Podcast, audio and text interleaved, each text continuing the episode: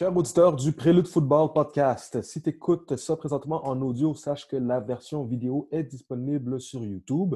Le lien pour la visionner se trouve dans la description de cet épisode-ci.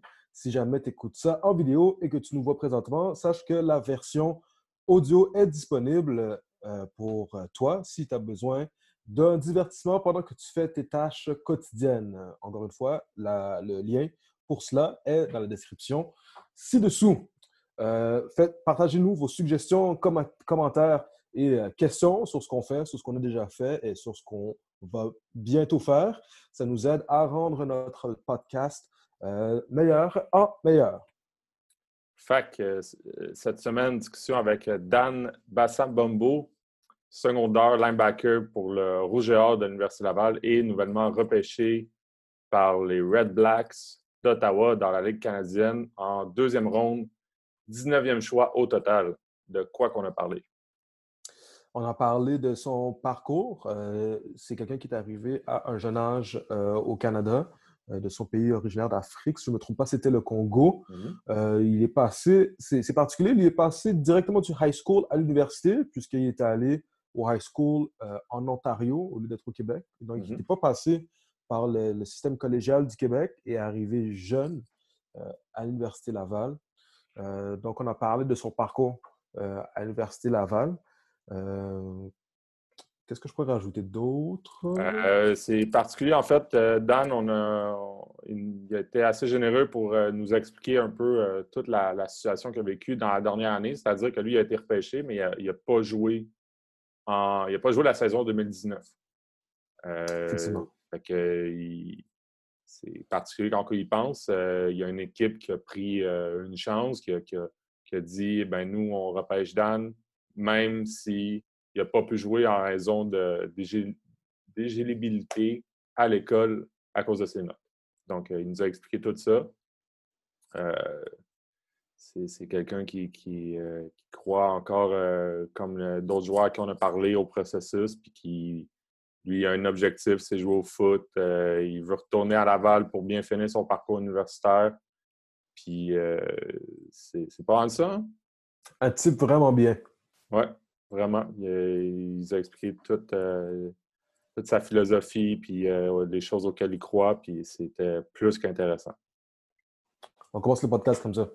On commence comme ça. Bon podcast, tout le monde. Bon podcast.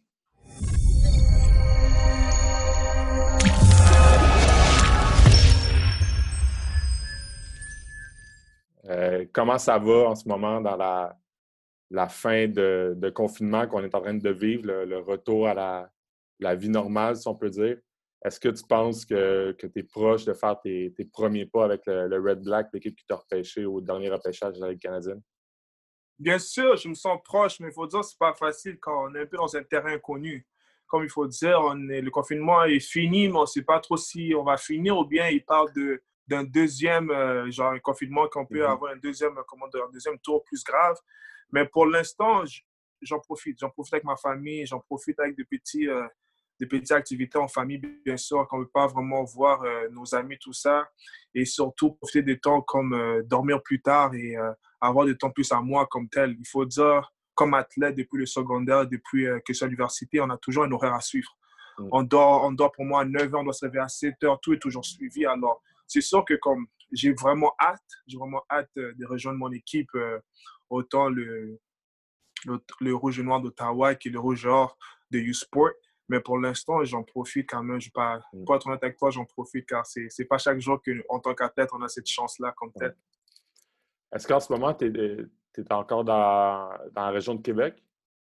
Oui, je suis revenu dans la région de Québec. J'étais à Ottawa. À Ottawa pendant le confinement comme tel, mais j'ai dû revenir à Québec pour faire un peu de paperwork, comme on dirait. Mm. Je faire euh, quelque chose, quelques, quelques affaires ici à Québec. Euh, donc, le, le but, qu'est-ce qu'on fait avec les. On a parlé déjà à d'autres joueurs qui ont été repêchés comme toi euh, dans, dans, la Ligue canadienne. qu'est-ce qu'on aime, en fait, c'est de savoir un peu de comment, comment vous vous rendez là, comment toi, tu t'es rendu jusqu'à jusqu'à cette étape-là de ta carrière. Euh, si tu le veux, on va commencer avec euh, une question assez simple. Euh, comment comment tu as commencé à, jouer au foot? Ça a été quoi les, tes premiers pas en tant que, joueur de foot? Ah, moi, je commençais assez tard comparé à la plupart de mes mmh collègues. Euh, mais euh, moi, je viens du Congo. Je suis venu ici à l'âge de 9 ans. J'étais plutôt un amateur de soccer, comme tout bon Africain, on peut dire. Et j'ai vraiment fait connaissance avec le football ici, le football américain comme tel. Et même pour moi, le football, c'était toujours le soccer, euh, si on retourne en Afrique comme tel. Euh, c'est vers le secondaire, vers le secondaire que septième année, huitième année.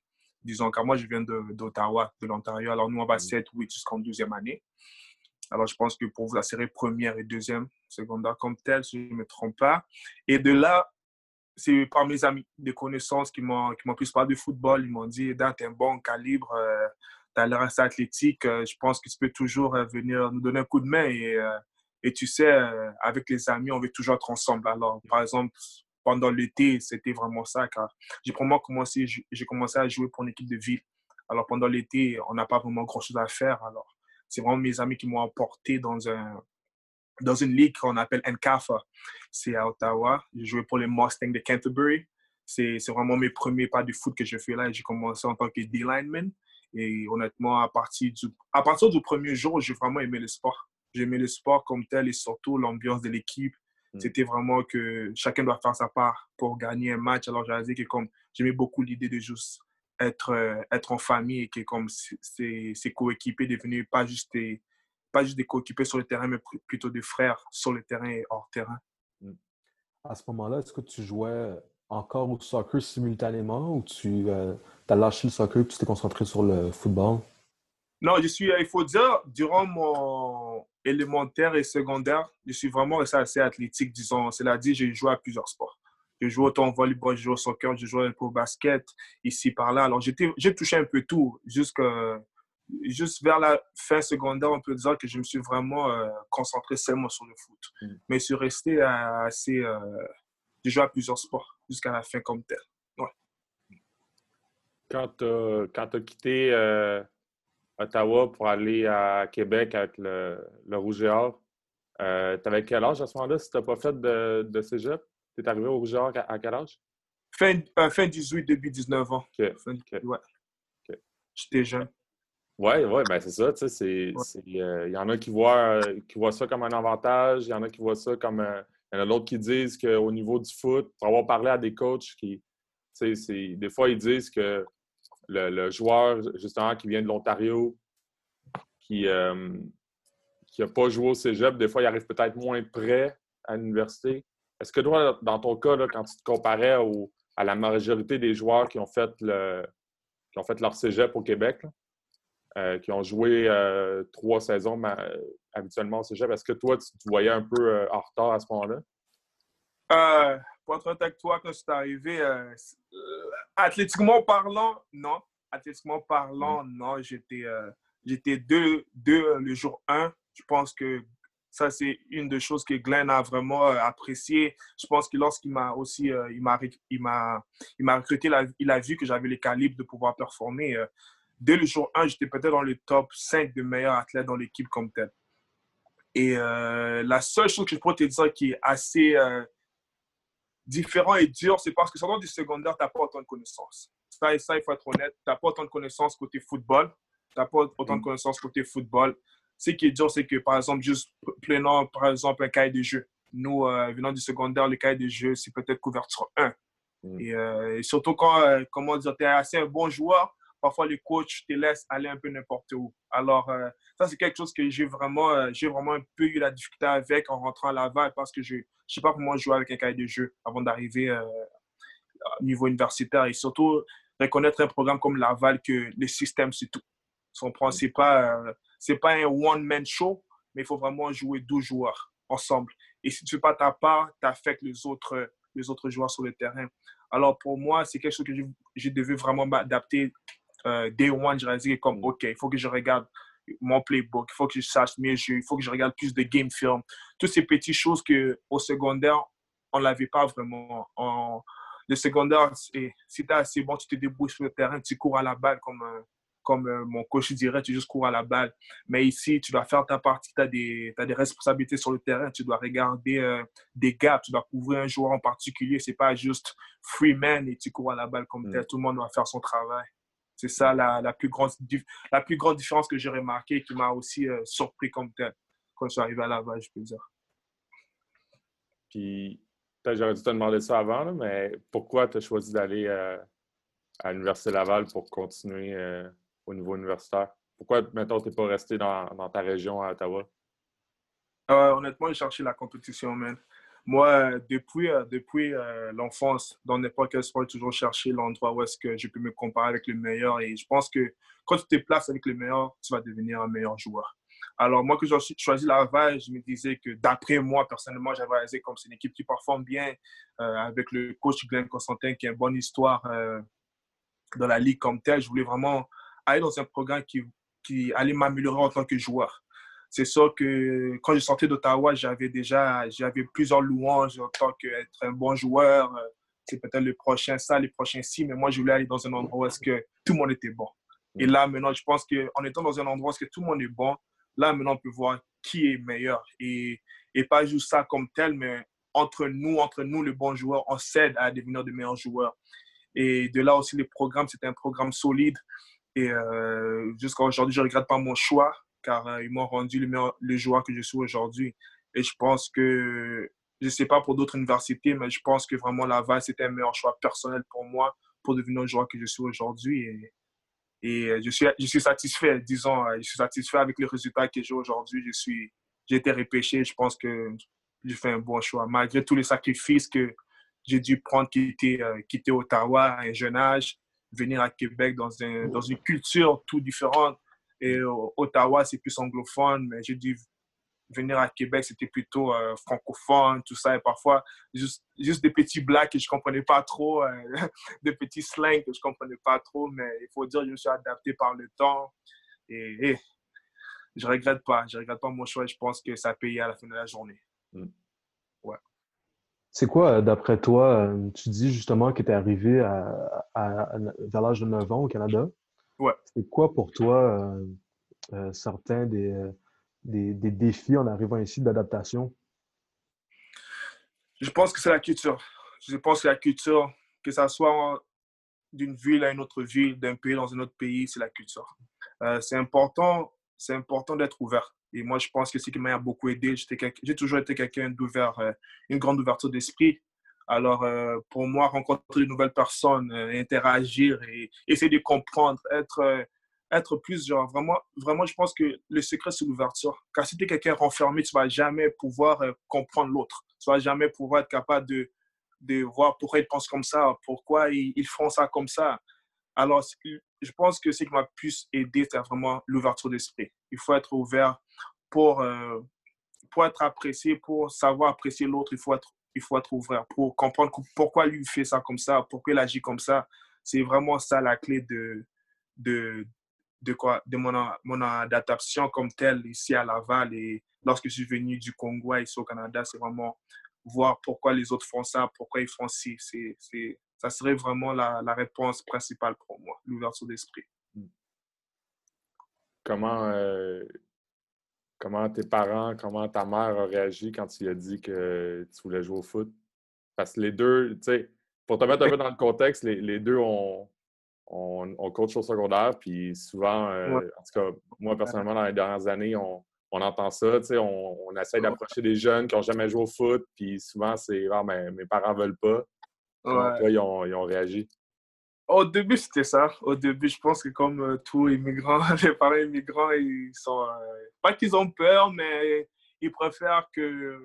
Ils préfèrent l'école. Ils préfèrent qu'on reste concentré à l'école et avoir le diplôme. Et je pense que si tu veux devenir docteur ou, quelque chose de sûr, je, je pense que c'est la réalité. Tu penses comme. Ils, ils nous ont amenés ici, ils veulent que ils veulent juste notre bien. Tu comprends? À la fin de la journée, ils veulent juste notre bien.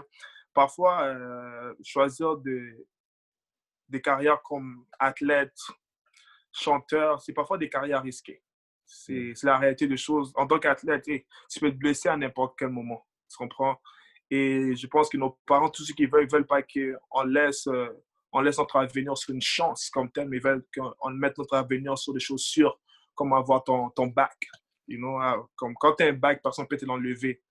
Mais dans un sport, c'est très facile de rentrer sur le terrain et, et on, le souhaite à personne, mais des blessures peuvent arriver à, n'importe quel moment. Mm. N'importe quel moment. Et moi-même, j'ai vu des gars tomber euh, malheureusement sur le terrain et parfois, tu t'es dit, parfois, c'est les meilleurs qui avaient, qui avaient peut-être un, un futur. Mais malheureusement, c'est des choses qu'on ne contrôle pas. Et je pense que la raison que nos, nos, parents africains, ils veulent juste notre bien. Ils veulent juste pas qu'on se retrouve, qu'on a vu juste le foot et le foot, on est blessé, on ne peut plus jouer au foot et là, on n'a plus quelque chose quoi d'autre faire. Et je pense qu'ils veulent juste qu'on ait au moins un bac, un, bac qui va nous permettre de pouvoir faire d'autres choses. Alors, ce n'était pas facile. Si je reviens à mon cas, mon père, mon père c'est un enseignant. C'est un enseignant secondaire, alors il faut faut dire que lui, c'était l'école ou rien. Alors, lui, mm. ça a pris du temps. Ça a pris du temps avant qu'il réalise, OK, OK, mon fils est quand même bon et mon fils est, OK, il a peut-être euh, un futur dans ça. Et j'ai dû faire des promesses. J'ai dit à mon père que euh, je, vais, je vais finir mon bac. C'est une promesse que je l'avais euh, je l'avais dit. Et que le football aussi, ferait, ça, serait, ça serait dans mon parcours. Euh, comme, comme tel. Et je pense qu'aujourd'hui, il, est content, il est, il est fier de moi et il, et sait combien de, de, temps et de, de force j'ai mis dans ça. Hmm. Et euh, il a vu aussi que avec mon succès comme tel, ça l'a rassuré encore plus. Et il croit, il croit en moi encore plus. Et, et que ce soit ma, mon père, ma mère, ma soeur, et c'est peut-être mes, mes fans numéro un aujourd'hui. Alors, je suis, je suis satisfait comme tel. Hmm. C'était pas facile au début, mais il faut dire qu'aujourd'hui, c'est notre histoire. quand euh, tu en as parlé un peu euh, par rapport à quand tu es arrivé au Rouge et Or, tu n'avais pas nécessairement de, de jouer avec un playbook. Peut-être que tu partais d'un peu plus loin que certains autres joueurs. Euh, comment tu te décrirais à ton arrivée au Rouge et Or comme joueur? Est-ce que, est que tu jouais euh, déjà à ta position euh, comme linebacker quand tu es arrivé? Euh, comment tu te décrirais comme joueur, comme athlète, comme personne quand tu es arrivé au Rouge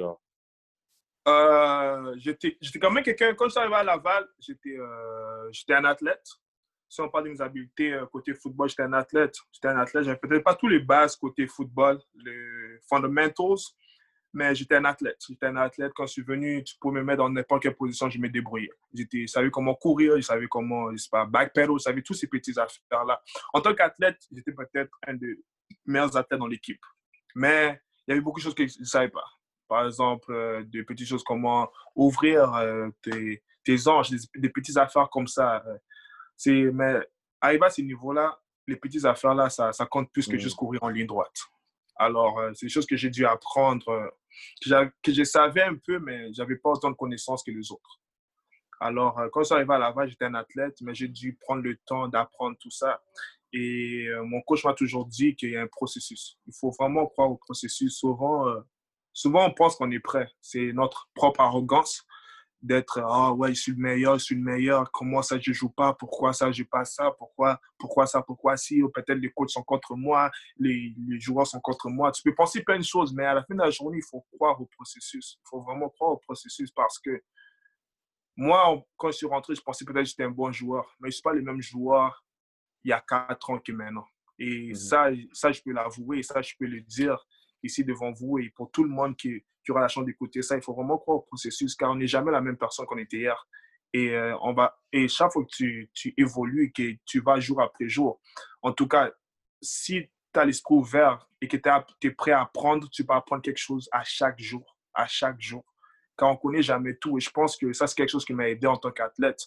Malgré que je suis rentré juste athlète, mais football à ce niveau, c'est pas juste savoir courir. C'est mm. savoir se déplacer, savoir comment pas perdre un pas à droite ni à gauche et faire le bon pas, car ça, c'est comme on le dit pour les, pour les grands amateurs de football, on, parle, on, parle, on dit toujours que le football, c'est un sport de inches.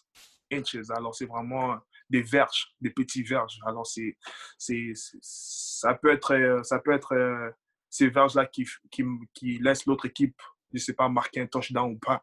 Et euh, plus que tu avances, plus tu vas réaliser que comme, oui, c'est vraiment ça, que euh, le grand jeu des 40 verges, ça s'est perdu pour moi à la ligne de scrimmage lorsque tu as laissé l'autre dépasser. Alors, tout se passe vraiment genre comme dans les inches. Et je pense que c'est ce qui est important. C'est ce que j'ai réalisé par le temps très vite à Laval. Hmm. Ouais. Comment ça s'est passé ta, ta première saison? Ah, ma première saison, c'était dur. C'était plutôt dur mentalement. Mentalement, euh, comme j'ai dit, je parle toujours du processus, mais le processus, c'est pas facile. C'est pas facile à accepter. Mm. Euh, surtout quand tu penses que, OK, j'ai laissé, j'ai laissé ma famille, mes amis à Ottawa et je viens à Laval, à Québec, et je, je veux jouer dès, mon, dès ma première saison. Après, tu réalises, ah, ah, c'est pas le cas. C'est pas le mm. cas. Et aujourd'hui, oui, je me fais réfléchir. Oui, peut-être j'ai des jeunes qui me, qui me voient, ils sont comme moi, je vais juste être comme lui, mais c'est, ça, c'est le produit final c'est important de vous faire savoir que ça, c'est le produit final, qu'il y a tout un parcours derrière. Car dès ma première année, je n'étais pas partant. Et c'est que le, c'est ça souvent que les gens ne voient pas. Il y a tout un processus, que ce soit à l'école, que ce soit aux entraînements, que ce soit euh, dans les heures, les heures fermées chez toi, euh, quand personne n'est là, quand les lumières sont fermées. Ça, c'est le processus que les gens ne voient pas. Et souvent, ce que les gens voient, c'est le produit final. Alors, moi, que ça arrive à Laval, c'était pas facile. Pour moi, en première année, j'ai joué pour moi quatre ou cinq matchs maximum, mais j'ai fait, euh, j'ai juste fait du, euh, des unités spéciales. Mm. J'étais pas vraiment, j'ai pas eu la chance de vraiment jouer sur, sur aucune euh, opposition comme telle. C'était vraiment les unités spéciales comme telles. Et même pas toutes les unités spéciales, pour moi, jouer sur trois unités spéciales. Et parfois, c'était dur. Parfois, c'était dur mentalement. De dire, oh my god, est-ce que je suis, je suis pas bon? Est-ce que c'est parce que c'est pas ma place ici Est-ce que c'est parce que, je sais pas, je, le football, c'est pas mon sport? Mais c'est ça, ça fait partie du processus. C'est pas facile, c'est vraiment pas facile. Je pense que parfois, les gens pensent que tout est, tout est physique et tout est. Tout, euh, tout, tout ce que tu vas sentir, ça va être physique, mais c'est pas le cas. Tout ce que tu vas mm-hmm. sentir, la fin la plus dure, c'est le mental. Rester, rester concentré et croire en toi quand personne n'y croit. Croire en toi quand tu vois même pas une sortie ou bien que tu vois qu'il y a peut-être cette personne devant toi ou cette personne, ou bien il y a quatre, cinq personnes devant toi qui sont meilleures que toi sur papier comme tel. C'est vraiment le processus de croire en toi et de, de foncer, de continuer, de continuer à travailler, continuer à travailler. Et ça, le processus. Et c'est ce qui est important, de croire, de croire en soi, croire en soi. Parce que moi, quand je suis arrivé, comme j'ai dit, c'était pas, c'était pas le Dan d'aujourd'hui qui, j'ai pas eu le même gloire que j'ai aujourd'hui que j'avais dès ma première saison. Hmm. Ouais. Le quand que, que tu as commencé à croire toi, que tu as fait comme OK, ben non seulement j'ai une place dans cette équipe-là, mais j'ai j'ai le potentiel, j'aurais peut-être la chance de me rendre à l'autre niveau après. Bon, euh, je vais juste mettre une parenthèse, j'ai toujours cru en moi. Ouais, c'est quelque chose que je n'ai jamais, jamais enlevé de ma tête. Mais j'ai commencé à avoir un impact plutôt genre à ma deuxième année comme telle, où est-ce qu'on a commencé à m'embarquer dans certains packages. Alors, comme je dis, euh, ma première année, c'était pas toujours... Euh, oui, je faisais ma part, oui, comme pour le, pour le coach, il, il te dit que chaque joueur compte. Mais moi, c'est que je savais que je faisais ma part, mais je voulais s'en faire plus. Je voulais faire plus pour, pour l'équipe. Mais pour moi, personnellement parlant, moi, j'ai senti j'ai eu plus d'impact à ma deuxième année quand je faisais euh, plus partie de certains packages et que j'embarquais un peu plus euh, sur le terrain. J'ai eu plus de temps de jeu. Là, je me suis senti comme, OK, j'avais un travail à faire. Je devais faire ça, je devais faire ci. Là, je me suis senti plus, euh, plus comment dire, plus utilisé, ce qui m'a rendu plus heureux. Et, et, là, je me disais, OK, OK, mm. là, maintenant, j'ai senti comme si je faisais plus, plus partie des calculs comme tel. Et ça, ça m'a encore encouragé parce que tu sais, quand tu travailles, tu as envie de voir des résultats. Peut-être que aujourd'hui, tu ne vois pas, je ne sais pas, si tu travailles pour avoir, je ne sais pas, des, des gros bras, c'est sûr qu'après trois semaines, tu ne vas pas avoir des gros, bras, des gros bras comme tu le veux, mais tu veux voir peut-être une petite, une petite forme comme telle. Alors, je pense que mm. des petites récompenses comme ça m'a juste prouvé que comme, OK, je suis sur la bonne route. Et si je garde le, le même, le même travail, la même discipline, je vais arriver là. Alors, euh, je peux dire que c'est vraiment ma deuxième année que j'ai pu voir ces, ces genres de progrès. Et, et là, je commençais à travailler encore plus parce que là, je, je le sentais, je savais que c'était proche. Alors, mm. ouais, alors je travaille un peu plus. là, tu sais, on, a parlé de ton début euh, au Géant. Euh, comment tu as vécu la, dernière saison? Puis, euh, c'est possible de nous raconter. On, on, a, on, a, vu que tu n'as pas joué la dernière saison, mmh mais si c'est possible de nous raconter le, contexte de, de, pourquoi, pourquoi tu n'as pas joué la dernière saison? Bien sûr, bien sûr. Um, ma dernière saison, je n'ai pas pu participer dû à, des problèmes euh, scolaires comme tels. Euh, je n'ai pas pu avoir tous les crédits requis pour pouvoir participer à, à ma dernière saison, c'est-à-dire ma quatrième année. Hmm.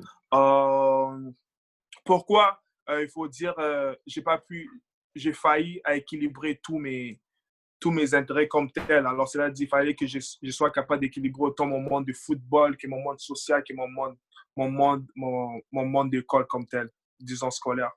Et j'ai failli malheureusement côté scolaire et j'ai mis plus intérêt côté football et peut-être le monde plus social. Et de ce côté-là, comme je me suis dit, beaucoup de gens m'ont demandé, Adam, comment tu te sens et est-ce que comme tu es correct ou est-ce que tu vas revenir au foot, tu vas continuer au foot? Et je veux dire, pour moi, ça n'a été jamais une faillite. Pour moi, je l'ai vu comme c'était pas une faillite, c'était un apprentissage. C'était un apprentissage et pour moi, c'est comme ça que je l'ai vu tout le long. Quand c'est arrivé, honnêtement, je me suis ressaisi assez vite. C'était pas facile la première semaine, savoir que comme moi, qui cette saison, ça serait pas, ça serait pas une saison que je pourrais participer. Je me suis senti, euh, je me suis senti, je me suis pas bien senti. Ça s'est arrêté, je me suis pas bien senti.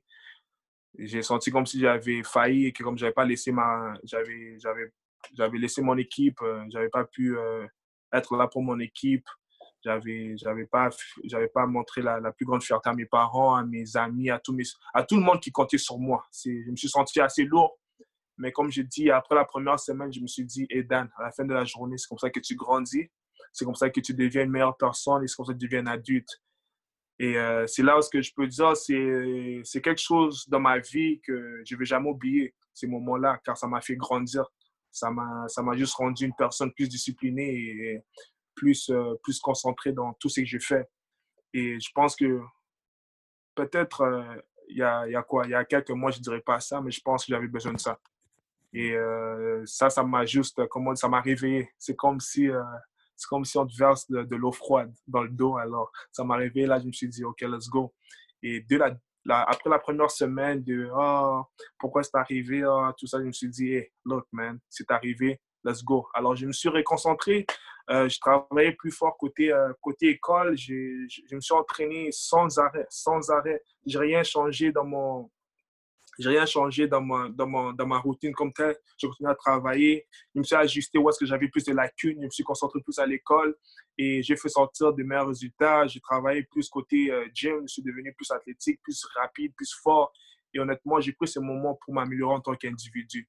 Et je me suis dit, à la fin de la journée, je ne contrôle plus rien mais je veux contrôler ce que je peux contrôler. C'est là, ça veut dire contrôler ma discipline, ma concentration et honnêtement, et, et à la fin de la journée, je me suis, je pense que, moi, je suis un croyant personnellement, je crois beaucoup en Dieu. Je suis resté proche de Dieu et, j'ai prié à chaque soir. Je lui ai dit, à la fin de la journée, je te laisse ça, je te laisse, je te laisse ma route et tout ce qui arrive, si, si je pourrais jouer au football encore, ça t'appartient. Si je ne jouerai pas au football, et c'est ça qui est ça. Et, mais à la fin de la journée, on m'a appelé euh, au téléphone et j'ai été repêché. Et là, je suis que, OK, OK, je suis mmh. encore là je suis encore, euh, je suis encore présent. Et, et Dan Bassombombo aura encore euh, un peu de, de, football à faire encore. Alors là, j'étais satisfait. J'ai dit que comme, OK, ma route n'est pas finie. Alors, je suis heureux. Je suis mmh. content. Voilà. Comment, comment ta préparation, vu du. Euh, comment s'est passée ta préparation au vu de ton, de ton repêchage, justement, euh, considérant, euh, considérant cela? Mon histoire est assez spéciale. tout premièrement, je, voulais me, je voulais me retirer du repêchage. J'avais, je m'étais assis avec mon coach. On, on, avait essayé de faire une demande à la, à la Ligue CFL si c'était possible euh, de pouvoir me retirer de, et si je pouvais jouer ma quatrième année comme telle l'année prochaine, à ma mm. cinquième année comme telle.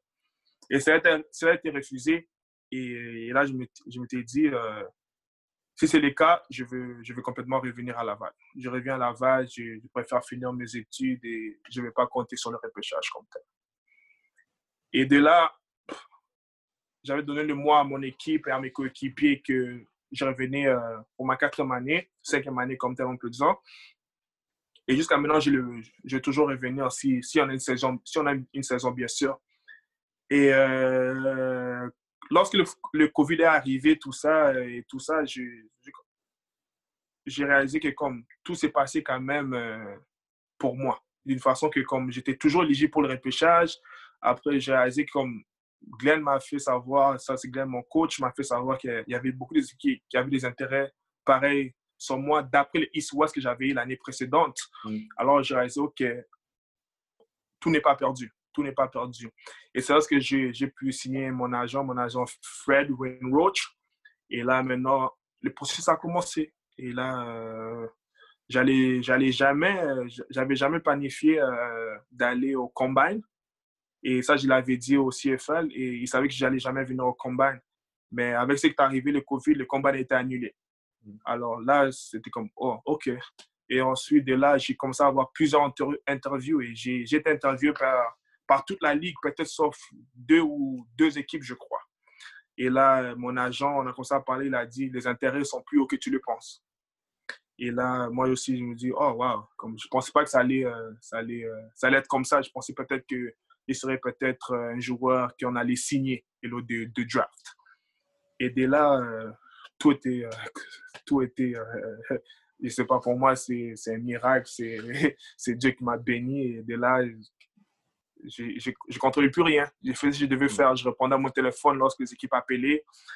Euh, je, je, faisais des interviews.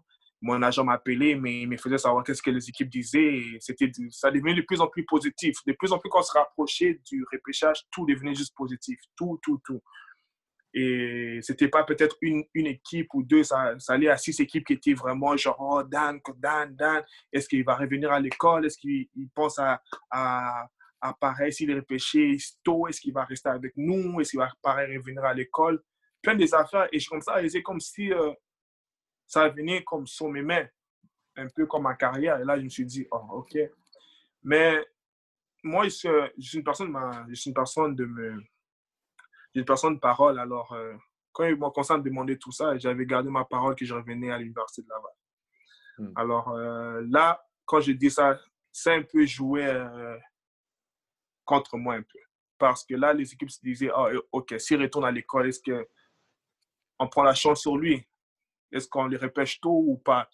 Et là, c'était un peu quelque chose que, comme, malheureusement, je, je me suis dit que comme l'école était plus important et, et là, et là, je savais qu'il fallait que je retourne à Laval pour, pour conclure mon bac. Alors, c'est là où j'ai dit à toutes les équipes que je revenais.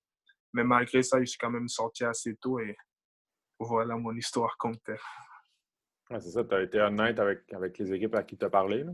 Ouais, j'étais honnête à 100% Je les ai dit, il n'y a aucune équipe qui peut dire le contrat. Je les ai dit, je revenais à Laval et il y a des équipes qui m'ont dit, mais et si ça, si ça, j'ai dit, je reviens à Laval. J'ai un bac à finir et j'ai donné ma parole à mes coéquipiers. Pour moi, ça vaut plus que, mm-hmm. plus que, plus que quoi, n'importe quoi autre, mm. autre plan. Genre dans la, dans la saison que tu n'as pas joué, tu as dit que tu t'es entraîné beaucoup, puis il fallait que tu mettes du temps sur, sur, euh, sur l'école, mais est-ce que tu es resté dans l'entourage de l'équipe? Est-ce que tu allais voir des pratiques? Euh, est-ce que tu étais là au match? Est-ce que tu étais dans l'entourage de l'équipe? Ouais, ouais, ça c'est quelque chose que je suis resté fidèle à l'équipe. J'étais toujours proche. C'était pas facile dans mes débuts, mais je suis resté, je suis resté vraiment proche de l'équipe. J'allais au, au, match, je faisais des, je venais parfois aux pratiques. J'ai pratiqué quelques fois au début, mais après, j'ai réalisé que comme j'avais mhm. pas vraiment euh, autant d'importance d'après ce que j'ai ressenti parce que j'avais pas autant de reps, parce qu'il fallait laisser aux autres qui, qui, avaient, qui devaient pratiquer pour les matchs comme tel. Alors, je venais parfois en costume civil pour voir les, les, pratiques, mais je venais à tous les matchs qui étaient locaux, ces affaires-là, et j'étais au locker room parce que j'allais aussi au, à la salle de musculation. Mais j'étais vraiment présent et ça, c'est quelque chose que je m'étais dit que comme si je peux faire ma part, ça serait ça. Ça serait parler, au, parler à ceux qui, qui voulaient m'entendre parler et aider ceux qui étaient peut-être plus jeunes, aider peut-être ceux qui n'étaient pas autant motivés et faire ma part. Et c'est ce que j'ai fait. Et je mhm. pense que les autres, mes coéquipiers ont, réalisé que comme, OK, Dan est toujours là, Dan n'est pas retourné à Ottawa, Dan est toujours présent et, euh, et il fait ce qu'il peut faire malgré euh, la situation qui n'était pas, qui était pas merveilleuse pour moi. Mhm. Comment euh, comment tu as vécu la journée du repêchage? C'est-à-dire, euh, tu as dit que bon, tu as reçu le, coup de téléphone que tu voulais recevoir, mais avec les, commentaires que tu avais, avec les, entrevues que tu as faites, euh, est-ce que tu avais un, rang, une ronde que tu visais ou c'était quoi ton état d'esprit avant le repêchage? Puis comment tu as vécu euh, cette journée-là, ce moment-là? Honnêtement, contrairement peut-être à d'autres joueurs, moi, j'avais rien à perdre. J'avais mm. vraiment rien à perdre euh, parce que j'avais une situation assez différente. Disons que je n'avais pas joué l'année passée et, et j'avais pas vraiment. C'était pas vraiment, euh, comment dire, j'étais pas vraiment placé dans la meilleure position pour, euh, pour le repêchage. Alors, moi et mon agent, quand on s'est assis, on a dit, Dan, comme ça se peut que tu sortes au deuxième round. On savait qu'il euh, y avait Ottawa, Montréal qui avaient des grands intérêts. Et si Ottawa ne me prenait pas, pour moi, euh, Montréal allait me prendre peut-être au troisième tour, des affaires comme ça. Et de là, euh, on a dit que comme, dans ta situation comme telle, tu n'étais jamais supposé, tu n'étais même pas une conversation de, de sortir si tôt. Mm. Et là, maintenant, on est rendu dans ça. Mais comme on sait, il y a toujours des, comme il y a des rumeurs avant le draft. On pense que celui-ci va sortir ici, celui-ci va sortir là. Mais jusqu'à ce que tu as cet appel-là, c'est pas sûr. C'est pas sûr du tout.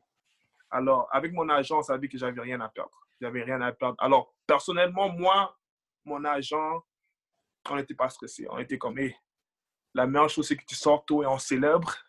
Mm. Et la pire de pire, c'est comme signe, comme tel. Alors, moi, j'étais dans, dans, une situation assez relaxe assez stressant parce que c'était le jour du draft, mais je me disais, OK, on va voir. On va voir. Mais honnêtement, j'étais j'étais vraiment pas dans une situation genre, j'avais rien à perdre, j'avais qu'à gagner. Et avec ce que j'ai eu, j'ai gagné.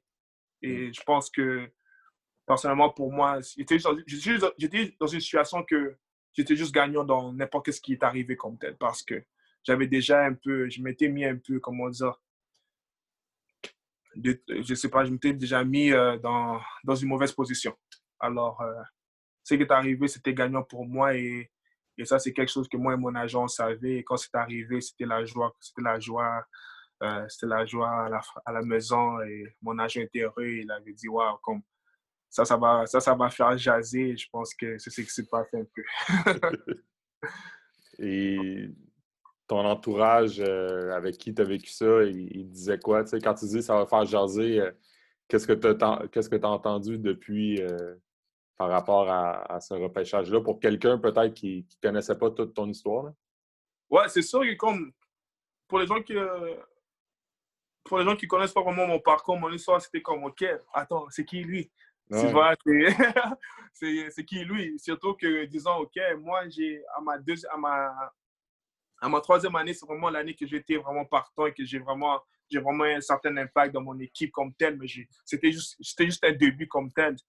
Euh, j'ai eu la chance d'être nommé dans l'équipe RSQ euh, comme tel, tout ça, mais j'avais encore beaucoup, j'avais encore à prouver, j'avais encore juste à, comment dire, à, confirmer ce que les gens avaient vu à ma troisième année, à ma quatrième année, mais j'ai pas eu la chance. Et alors, je suis sûr que comme, quand je suis sorti, euh, et j'ai des appels des amis qui étaient comme ah, Tu nous as même pas dit que tu dans, le, dans les repêchages. Hein, Dan, on ne savait pas que tu allais dans les repêchages. Dan, quoi En plus, tu es sorti si tôt. Comment ça Comment ça Comment ça Comment ça? Il y avait plein de questionnements. Il y avait plein de ça, si, ça. Moi, j'ai dit Hey, guys, ask God. je ne sais pas quoi dire. Ask God. J'étais juste satisfait dans, dans ce moment-là. Et c'est. Mm. Je ne savais pas quoi trop dire moi-même. Je disais Hey, je sais pas, demander à eux qui m'ont réfléchi, je ne savais pas trop, je savais pas quoi répondre. C'était plus dans mon contrôle comme tel. J'ai fait ce que je devais faire et ce qui est arrivé est arrivé. Mais c'est sûr, je veux dire, c'est sûr que tu as déjà, tu déjà fait une auto-évaluation de toi-même. Je ne peux pas croire que tu n'aies jamais fait d'auto-évaluation de toi-même. Ouais. Euh, pourquoi tu penses, honnêtement, là, mm-hmm. Si on ne demande pas à Dieu, puis on demande à toi. Ouais. Pourquoi tu penses qu'on t'a repêché? Et je veux dire, à la fin de la journée, je suis, je suis, je suis un bon gars. Euh, le, comme je t'ai dit, à la fin de la journée, avec euh, ce qui est arrivé avec l'école, ça ne m'a pas défini du tout parce que c'était une erreur qu'à la fin de la journée, on peut voir que dans mon passé, que j'étais toujours un, gars assez droit dans la vie et que pour moi, je sais pas, les émotions, que ce soit la nouvelle routine, être partant, des petites choses comme ça, peut-être qui a joué plus un rôle, qui a pris plus de l'avant, peut-être le football a, plus, a pris plus de l'avant, mais à la fin de la journée, suis un gars qui a toujours travaillé fort et un gars qui a jamais choisi la route facile. Et juste moi, quitter euh, Ottawa et venir à Québec, dans un, dans un autre monde et aussi euh, être si jeune et être avec des gars de cégep et pareil, mais ressortir de, du lot, je pense que ça a montré beaucoup aux équipes. Et je pense qu'ils se sont dit que comme, OK, c'est, ça, c'est un gars qui ne va pas lâcher. Et malgré même ma situation, je n'ai pas lâché. J'ai continué. Malgré, je pense ce sont des situations comme ça, on pense pourquoi c'est la fin, oh, il va pour moi arrêter, il va retourner chez lui à Ottawa, je suis resté à Québec, je suis resté fidèle à mon équipe, je suis resté fidèle à, mes, à ma routine, à mes, à mes entraînements, à l'école, j'ai rien lâché, rien n'a changé. Pour moi, c'était un petit vent, mais suis resté solide. Et je pense que c'est ce que les équipes ont vu que cette personne, c'est pas juste un athlète, c'est pas juste un genre de foot, mais c'est quelqu'un qui est mentalement fort. Et je pense que c'est comme ça que j'ai pu euh, séduire les équipes. Et ils ont, ils ont cru en moi parce qu'ils ont vu que même moi, moi-même, je croyais déjà en moi. Mm. Alors, je pense que si, euh, si on ne demandait pas à Dieu et qu'on demandait à moi, je pense que c'est ça. Ça a été quoi les, les premiers contacts que tu as eus avec, euh, avec Ottawa? Le, le, directeur général, quand tu as dit qu'il t'a appelé le jour du repêchage, Qu'est-ce qu'ils t'ont dit? Est-ce que tu as eu la chance de parler à des coachs aussi, peut-être? Ouais, j'ai eu la chance de parler à, tous mes, à, presque tous les coachs. Plus, le coach, j'ai vraiment parlé à le directeur général, le head coach, et, euh, position, mon coach de position comme tel. Mais honnêtement, euh, c'était tout. C'était des conversations assez rapides. C'était vraiment, mm. de, vraiment des félicitations et me féliciter euh, pour le repêchage. Et le message était clair. Le message était clair. Il me disait que c'est le temps que je, que, que je vienne, euh, que je vienne à la maison et que je, je fais ce que je dois faire et, et qu'on va aller au travail euh, dès la, la, journée numéro un. Et je pense que c'est simple. It's, it's, business. It's business. C'est ça qui est ça. Et je pense qu'on est, je suis, je suis prêt. Je pense pas, mais je suis prêt et, mm. on va faire ce qu'on doit faire. Puis, qu'est-ce que ça fait de, après, quand on regarde le repêchage, à ce moment-là, tu as été le deuxième joueur de, du Rouge sélectionné. Ouais. Euh, Auclair avait été sélectionné avant toi. Ouais. Puis Ketelassé après? Exact. Qu'est-ce que ça fait d'être les, les, trois joueurs du Rouge repêchés par la même équipe? Qu'est-ce que vous avez dit après? Hey, it's, time to go to work. Je veux dire, it's time to go to work.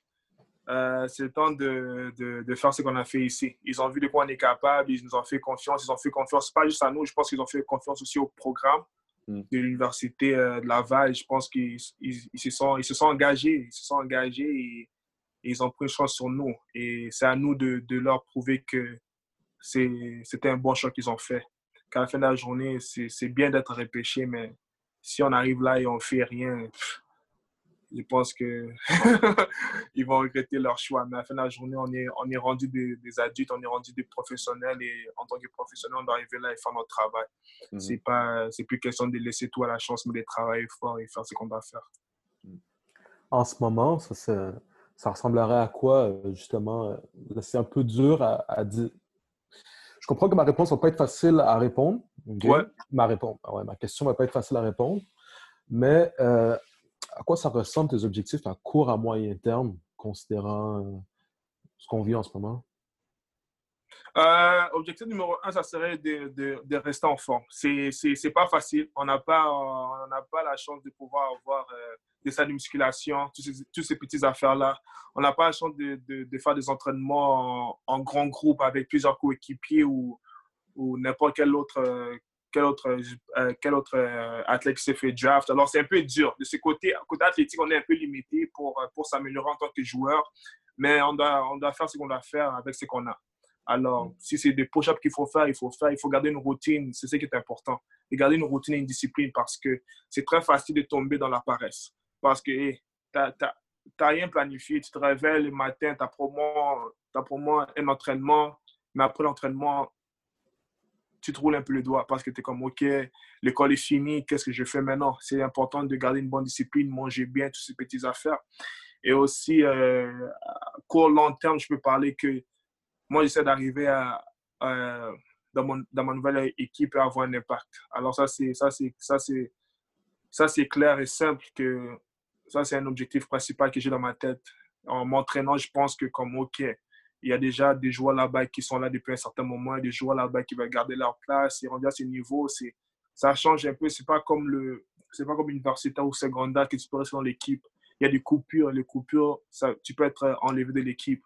Alors, tu as vraiment besoin de t'éprouver et, et avoir une place dans l'équipe. Alors, c'est juste me préparer pour ce niveau-là. C'est sûr qu'il y a l'inconnu qui se place aussi parce que jamais je vais dans ce niveau-là comme tel et et j'essaie de, de, regarder le plus de films possible, euh, demander des questions à des connaissances que j'ai, que j'ai déjà professionnelles pour savoir c'est quoi les changements, est-ce que le, c'est plus rapide, est-ce que c'est la force, c'est l'intelligence, qu'est-ce que je dois, qu'est-ce que je dois améliorer de mon jeu. Je pense que c'est, des petites affaires comme ça que je me concentre à l'instant même pour pouvoir euh, réaliser mes objectifs à long terme, qui sera faire, avoir un impact euh, dès mon, ma saison numéro 1 de la CFA.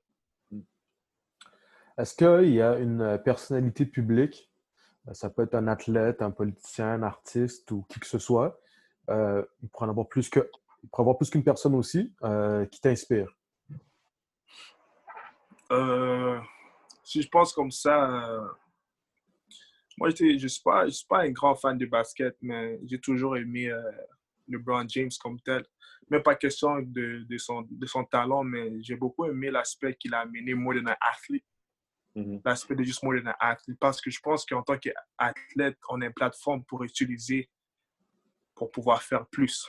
On ne devait pas s'arrêter en étant OK, je me suis fait draft et, et tu vis la vie, tu penses qu'à toi, tu tu, tu, tu fais pas plus pour la communauté. Alors, moi, dans athlète, j'aime l'idée de comme parler, comme faire un peu plus que juste être un athlète. Alors, motiver les jeunes, parler aux jeunes et faire ce que tu peux faire, faire ta part pour la communauté. Je pense que c'est vraiment important parce que même moi, c'est quelque chose que j'aimerais, j'ai peut-être, j'ai voulu avoir quand j'étais plus jeune, quelqu'un qui, qui peut-être me parlait et qui m'avait peut-être plus dirigé, fait ça, fait ci, ou me donne des conseils pour quand le temps devient plus dur. Je pense que ces affaires-là, c'est vraiment important. Que quand, tu es finalement arrivé, que tu as ces plateaux-là, que les yeux sont sur toi, les caméras sont braquées sur toi, c'est ta chance de pouvoir dire un mot. C'est ta chance. C'est pas quand tu n'as rien sur toi que ta voix est peut-être plus renfermée que d'autres. Mais finalement, ta voix, quand tu dis quelque chose, tu fais quelque chose, tout le monde, tu as plus une audience que peut-être quand tu étais plus jeune. Alors, c'est finalement la chance que tu as de pouvoir avoir un impact sur, sur la communauté, sur la, le, la, la, façon de faire des choses et la bonne façon de faire les choses. Je pense que ça, ça c'est quelque chose que j'ai toujours aimé. Juste faire un peu plus. Ne pas juste être un athlète, ne pas juste euh, vivre sa vie de star comme tel, mais faire plus, aider la communauté et faire, faire croire aux gens qui ne croient pas en eux qu'il y a quelque chose à l'extérieur, il y a quelque chose là pour tout le monde. C'est pas obligé d'être le sport, ça peut être, ça peut être les chants, ça peut être l'étude. Tout le monde, moi je pense que, moi je pense que tout le monde est mis sur cette terre pour faire quelque chose. Il n'y a personne qui est venu sur cette terre juste pour regarder les autres réussir. Tout le monde, tout le monde, et je pense que ça, j'ai dit ça du fond de mon cœur, tout le monde a un objectif. Et c'est à chacun de prendre le temps de, de se consulter et de, de rester dans, un, dans, un, dans une zone de vraiment réflexion pour voir c'est quoi, c'est quoi, c'est quoi mon, mon objectif, like my purpose. C'est quoi que je dois faire dans ce monde. Et quand tu trouves, tu vas à 100 000, 100 000 tu vas à 100 000 à l'heure et tu, tu, tu vas jusqu'à ce que jusqu'à ce que tu n'en peux plus comme tel. Alors, mm. je pense que tout le monde a, ça dans eux et parfois d'autres ont juste besoin d'un petit push. Et je pense que nous, en tant qu'athlètes, nous, en tant qu'individus, on peut, on peut aider ces, ces gens-là comme tel. Mm. Peux-tu nous parler de ta game de football préférée? Et qu'est-ce que tu veux dire par là, game de football préférée? La game à laquelle tu as participé? Ouais. Ta préférée? Oh, moi, c'était. Je pense que ça, c'est un game que tout le monde sait. C'est la game euh, lorsque j'étais partant euh, contre Montréal à ma troisième année. Euh, c'est une game que je pense que c'est de là que, j'ai, tout le monde a dit que, comme, OK, on a, on, a, on a un nouveau chien dans la, dans la ligue c'était Dan Bassambombo. Et là, j'étais fier. Là, j'étais comme, OK, là, là c'était un game que c'était intense parce que c'était le Carabin, une équipe que je, je personnellement respecte beaucoup parce que c'est nos rivaux et chaque fois qu'on joue ensemble, c'est, quelque chose. C'est jamais des matchs 20 euh, à 0 ou 30 à 0. C'est toujours des matchs assez, euh, assez serrés parce que c'est deux, deux équipes qui sont, qui sont fortes et qui sont assez équilibrées. Et je pense que avoir la chance de pouvoir performer et peut-être été même joueur de match ces matchs-là si je ne me trompe pas car j'étais euh, joueur de la semaine RCQ lors de ces matchs-là et je pense que ça, ça veut dire beaucoup parce que c'est pour moi un des, meilleurs matchs que tout le monde attend à chaque, chaque saison. Mm. Et ça, c'est un match que je suis vraiment fier. Et, jusqu'à aujourd'hui, j'ai toujours ça marqué dans ma tête. Si tu pouvais avoir un super pouvoir, lequel est-ce que tu choisirais et pourquoi?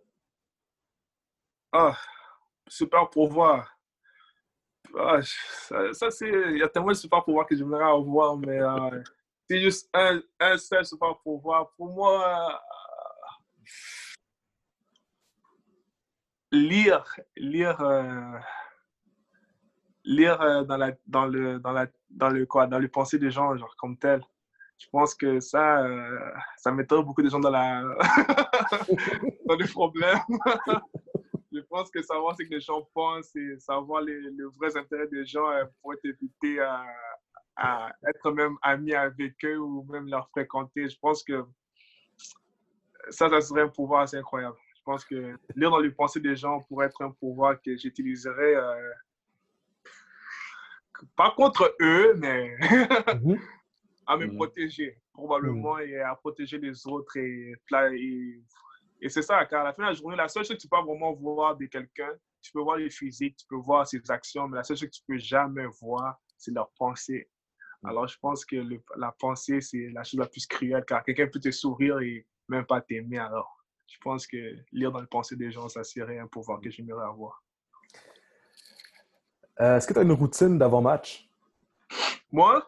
Ouais, mm-hmm. euh, avant-match, pour moi, c'est toujours important que moi, avant-match, il faut que tout soit relax. Moi, j'ai fait tout ce qui est contraire il faut que je sois déconcentré. Car moi, je suis quelqu'un qui, comme, je dois écouter la musique, euh, danser, des arts des affaires. Il faut que je, fais tout pour me relaxer. Je ne suis pas vraiment quelqu'un qui, qui doit se concentrer trop. Je sais qu'ils souvent des gens aiment faire ça, ça parce que s'ils ne plient pas leurs habits avant le match, qu'ils vont avoir un mauvais match, porter ces chaussettes-là. Moi, il faut que comme je sois, je fais tout le contraire. Alors, il faut que je parle à des amis, j'appelle, oh mom, hey mom, how are you? Et je veux pas que ma mère me donne un speech long des oh, bon match. Non, je veux un, speech comme ça va, comment tu vas, tu as mangé hier soir. Oui, moi j'aime ça. Parce que pour moi, c'est vraiment important de, de relaxer. Mes meilleurs matchs, c'est quand je suis relax. Quand je ne suis pas relax et que je suis trop stressé, sur le terrain aussi, je joue stressé. Alors, il faut que j'arrive sur le mm. terrain relax. Alors, je sais que comme game day, le jour du match, je suis déjà stressé. Alors, je fais tout qui m'aide à déstresser. Ça, c'est dit. Alors, écouter la musique, parler des amis, marcher, manger, des affaires comme ça. Et, et euh, ouais, c'est ça. C'est un peu contraire à, à, beaucoup de joueurs, mais ouais, c'est ça pour moi. Hmm. Ton, euh, ton, réalisateur de cinéma préféré te contacte, te dit qu'on fait une autobiographie sur ta vie.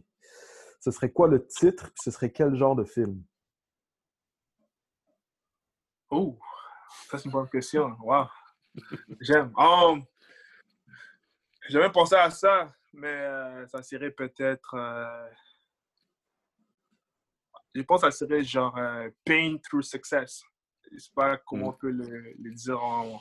ça ne serait pas le même power sur, en français, mais en anglais, ça serait Pain through Success. Et je pense que je parlerai vraiment de ce qui est arrière-scène. Mm. Je pense que c'est ce qui est important. Je pense que je ferai savoir à tout le monde que comme tout le monde qui réussit dans la vie ils ont traversé quelque chose. Car tout le monde pense comme, oh, il est millionnaire, il a toujours eu la belle vie. Oh, par exemple, tu, tu ouvres même Instagram et tu vois quelqu'un, oh my gosh, il a la voiture, il a il a l'argent, il a tout ce qu'il veut, mais il y a toujours quelque chose derrière. Et les gens, j'aimerais que comme les gens voient ça, que, que comme c'était pas facile d'arriver là. Il y, a, il y a un travail derrière. Et je pense que lorsque les gens vont voir ça, ils vont réaliser comme, oh, OK, il est humain comme moi. Il a, il, a des, il a des difficultés comme moi. Il a vécu des problèmes comme moi. Et là, ils vont réaliser comme, OK, si lui a capable de faire ça, moi aussi, serais capable de faire ça. Alors, c'est ça, c'est qui est important. Il y a vraiment un painter success. C'est vrai que comme, il y a, il y a des temps durs. You know?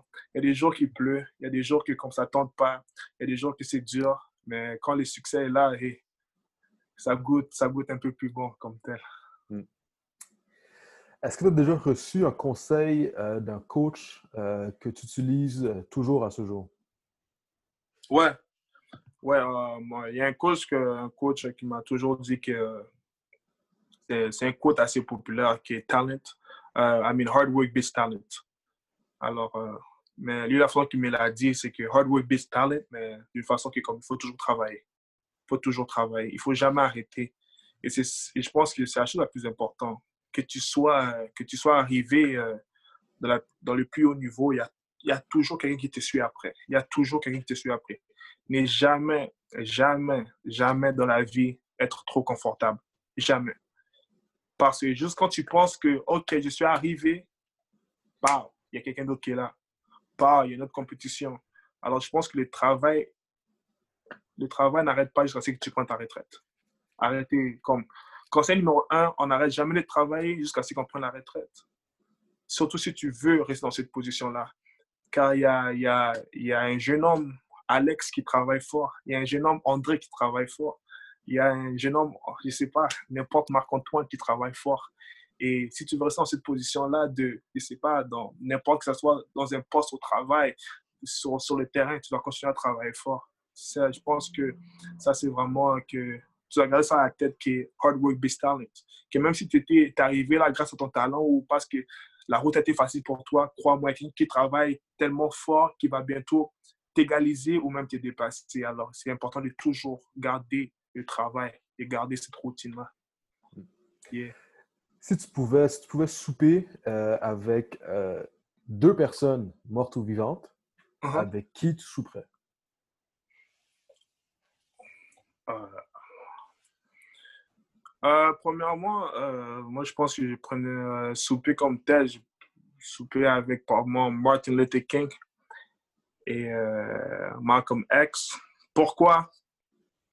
Pour la seule raison, c'est que j'ai toujours voulu savoir comme c'est quel genre de comme c'est quel genre de, de, de stratégie qu'ils utilisaient pour pouvoir changer euh, les idées des gens comment ils réussissaient à pouvoir mettre une idée une idéologie euh, une perception pour que tout le monde croit en leur en leur pensée à eux et pouvoir avancer avec eux car c'est des gens qui ont, qui ont changé qui ont changé le monde et jusqu'à aujourd'hui on parle d'eux pas parce que ils ont ils ont je sais pas ils sont devenus riches mais parce que ils ont fait des grands mouvements, ils ont eu des impacts sur, sur la vie des gens. Et c'est quelque chose que moi, j'aimerais avoir. C'est quelque chose que j'aimerais apprendre parce que j'aimerais avoir cet impact-là sur les gens.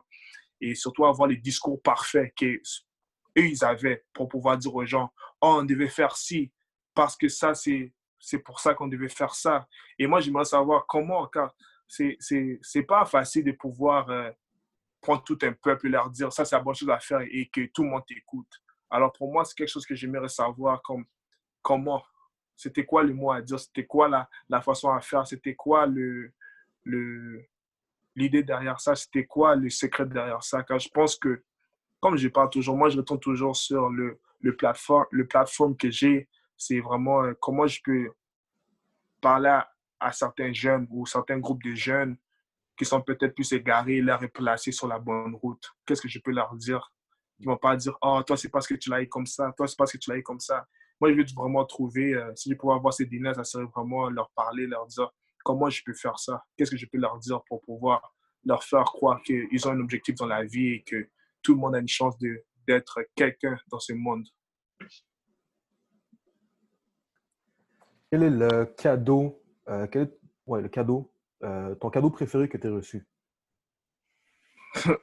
le cadeau préféré que j'ai réussi, oh, euh, ouais, ça, c'est ça, des questions que je ne m'attendais pas. Ah, mais, mais un cadeau que j'ai réussi à. Ou un des meilleurs. Peut-être pas le meilleur, mais un des meilleurs. Un des meilleurs? Pour moi, la bicyclette. Euh, quand. euh, c'est autant banal que ça. J'ai euh, la bicyclette. Je me rappelle, euh, quand j'étais en Afrique, j'ai voulu toujours une bicyclette. Et j'avais pas une bicyclette. J'avais 9 ans et mon père me disait, oh, je vais t'acheter une bicyclette. Ma mère me disait, oh, je vais t'acheter une bicyclette. Et j'ai pas une bicyclette parce que j'avais genre 13 ans. 13 ans ou 14 ans, quelque chose de même.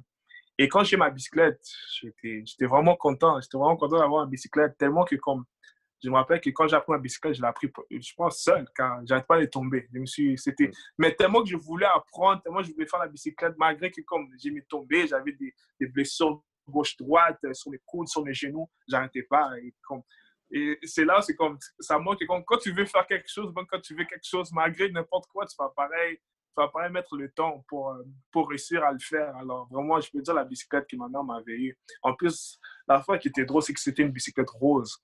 Mais j'étais tellement fier de ma bicyclette. La couleur ne me disait pas grand-chose. Moi, j'étais juste, yeah. vous me voyez là, regardez la bicyclette, tout le monde.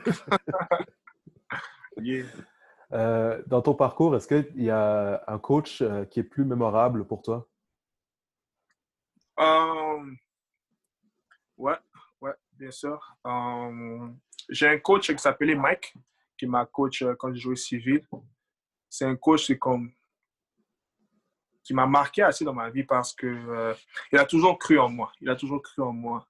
Et comme je le disais, moi, je commençais le football assez tard. Alors, j'étais pas toujours comme. C'était pas toujours simple pour moi de comprendre les termes, des affaires comme ça. Il faut pas oublier que, comme moi, venant en Afrique, je savais juste comment parler français. Mais l'anglais est venu un peu plus tard, qu'aujourd'hui, je suis complètement bilingue, mais il prenait du temps avec moi pour m'expliquer plus, car il savait que comme j'avais cette barrière des langues, alors il a toujours pris du temps avec moi et jusqu'à aujourd'hui, je me rappelle toujours de lui parce que c'est lui qui m'a toujours dit euh, comment jouer sa position et il m'a vraiment transmis sa passion. Et je pense que si je vais toujours garder, c'est cette passion qui m'a donné du foot, car moi, le foot, je le voyais plutôt comme, OK, c'est nice car j'ai la chance de pouvoir être avec mes amis, tout ça. Mais il m'a transmis la passion d'aimer les sports, de, de, de, connaître les petits trucs, de, de savoir que comme moi, si tu fais ça, tu vas être là avant lui. Si tu fais comme ça, alors honnêtement, je le remercie pour la passion qu'il m'a donnée. Car peut-être sans lui, j'aurais pas, j'aurais jamais euh, eu cette passion-là de pouvoir peut-être euh, aller plus loin dans ces sports-là comme tel. Alors la passion du foot, si j'ai les doigts à ses coachs, à coach Mike. Quel serait un des euh, joueurs les plus underrated que tu aurais côtoyé? Ouf, ouf. Underrated. Um, ici, ici à Laval ou? Peu importe. peu importe. Ouf. Underrated. Bon. Euh, c'est pas trop, hein, comme. Quand je, peux, je peux nommer un nom, mais je pense pas que vous le, vous le connaissez non plus. C'est ça qui est le fun. C'est nous, on, on apprend à découvrir des gars à travers ça là, que des fois même personne connaît, mais qui c'est ça euh, qui mérite d'être connu. là. Ah. Oh, probablement, euh, je sais pas trop. euh, moi, j'ai un gars euh, ici à Laval, Amani, Amani qui, qui il, a changé. Il était, il était DB avant, mais là, il a changé à receveur. Et honnêtement, ce gars, la façon qu'il joue ou qu'il bouge, genre, il n'a pas encore la chance de pouvoir se démarquer sur le terrain comme tel, mais la façon qu'il bouge, c'est magique. Et Ses, ses pieds, son, ses- son mouvement, c'est... il faut voir pour, pour, ça, pour comprendre ce que je dis. Vraiment, je manque même de mots, mais honnêtement, c'est c'est un gars qui, comme il a juste besoin d'a- d'avoir sa chance. Et quand il aura sa chance, ça va être gagne. Et il ne serait pas surpris si un jour il, il est en train de, de, de vivre son, son rêve. Car pour moi, personnellement, je pense que c'est un des joueurs underrated, que, que quand il aura sa chance, quand il pourra démontrer de quoi il est capable, c'est. je pense que c'est un, un maniaque, c'est un fou. C'est quoi son nom complet? Amani, comment? Amani Malinda. Dernière question, si tu devais choisir euh, deux valeurs, lesquelles tu choisirais? La persévérance et l'amour. La persévérance et l'amour. La persévérance pour la seule raison que comme je dis, surtout dans mon parcours à moi, c'était pas facile. C'était pas facile. Et parfois, ça arrive que tu dois croire quand il n'y a, y a rien. Il n'y a rien. Il n'y a rien à y croire et tu dois, tu dois, tu dois rester fidèle sur, sur rien. tu dois tenir sur rien et juste, et juste rester, rester, rester, euh, rester persévérant. Si tu sais que tu as tel cas. Parfois, tu penses que c'est fini, tu penses que c'est la fin de la route, mais, mais peut-être c'est juste un test. Et parfois, ces tests-là, beaucoup de gens faillissent. Beaucoup de gens pensent que, OK, c'est bon, j'ai tout donné. Et comme je dis toujours, c'est, la vie, c'est comme, euh, c'est comme quand tu fais du cardio au foot. Euh, tu penses que tu n'as peut-être, peut-être plus rien dans ton, dans ton tank. Tu penses parfois que comme tu es fatigué, tu es essoufflé et tu n'as plus, plus rien à donner. Mais parfois, ton coach te dit, on va faire un autre tour. Et tu restes comme, oh, j'ai fait ce tour-là et je respire mm. encore. Et là, tu penses que oh, c'est fini. Il va dire, on se place encore, on refait un autre tour. Après, tu, restes, tu fais pareil. Tu restes comme, tu l'as fait encore. Et même à la fin, quand l'entraînement finit, tu restes comme, tu es capable de marcher encore, tu es capable de respirer encore. Mais souvent, quand tu fais, tu fais ça, tu penses que oh, je vais mourir ou je vais plus respirer, mais tu restes comme, tu en as encore plus que tu penses. Et je pense que c'est ça la vie. Juste quand tu penses c'est comme, c'est fini, que t'en peux plus, t'en peux encore. Mais là, mais là c'est, il faut chercher au fond, au fond de toi, parce que là, c'est pas juste là. Quand c'est, quand c'est, quand c'est juste là, c'est facile de prendre, c'est facile de trouver la motivation. Mais quand la motivation est rendue dure et que comme les temps sont plus, sont plus, sont plus durs, tu dois aller chercher plus profondément. Alors, je pense que la persévérance, c'est une chose et l'amour. L'amour, c'est important parce que il faut, il faut continuer à s'aimer. Il faut, il, faut continuer, il faut continuer à avoir l'amour personnellement pour toi et pour le prochain. Malgré que tu peux penser que certaines situations, que les gens sont contre toi, mais si tu as l'amour et as cette énergie-là de pouvoir euh, transmettre l'amour à quelqu'un et voir que cette personne-là t'a fait ça pour ton bien, tu vas plus comprendre. Et souvent, euh, que ce soit envers des coachs, parfois tu penses qu'ils oh, ne veulent pas que je, je, je, je, monte sur le terrain, mais si tu, si tu projettes qu'ils ont un amour pour toi et qu'ils veulent le bien pour toi, tu vas réaliser comme c'est pas le cas. C'est, qu'ils ont, ils ont une idée pour toi, ils ont un plan pour toi. Et euh, même chose avec tes coéquipiers, c'est pas parce qu'ils t'ont fait ça, ils t'ont fait ici ou bien qu'il faut toujours projeter l'amour, autant à ses ennemis qu'à ses amis. Et je pense que c'est comme ça que tu vis, tu vis autant paisiblement intérieurement qu'extérieur. Mm. Excellente conclusion. Merci d'avoir euh, pris le temps de discuter avec nous, euh, Dan. Euh, superbe conversation. Vraiment. quand tu parles de persévérance, je te crois à 140% Nous autres, les deux, on coach au secondaire, puis j'ai des fois, on en a des jeunes qui, croient, euh, qui, voient, qui vivent dans le moment présent, qui ne voient pas que l'école va peut-être potentiellement les affecter, puis que euh, le foot, c'est important, mais il n'y a pas juste ça, puis que le foot, on, on dit souvent que le, foot, c'est une métaphore de la vie, puis je pense que dans tout ce que tu as dit, tu l'as bien décrit.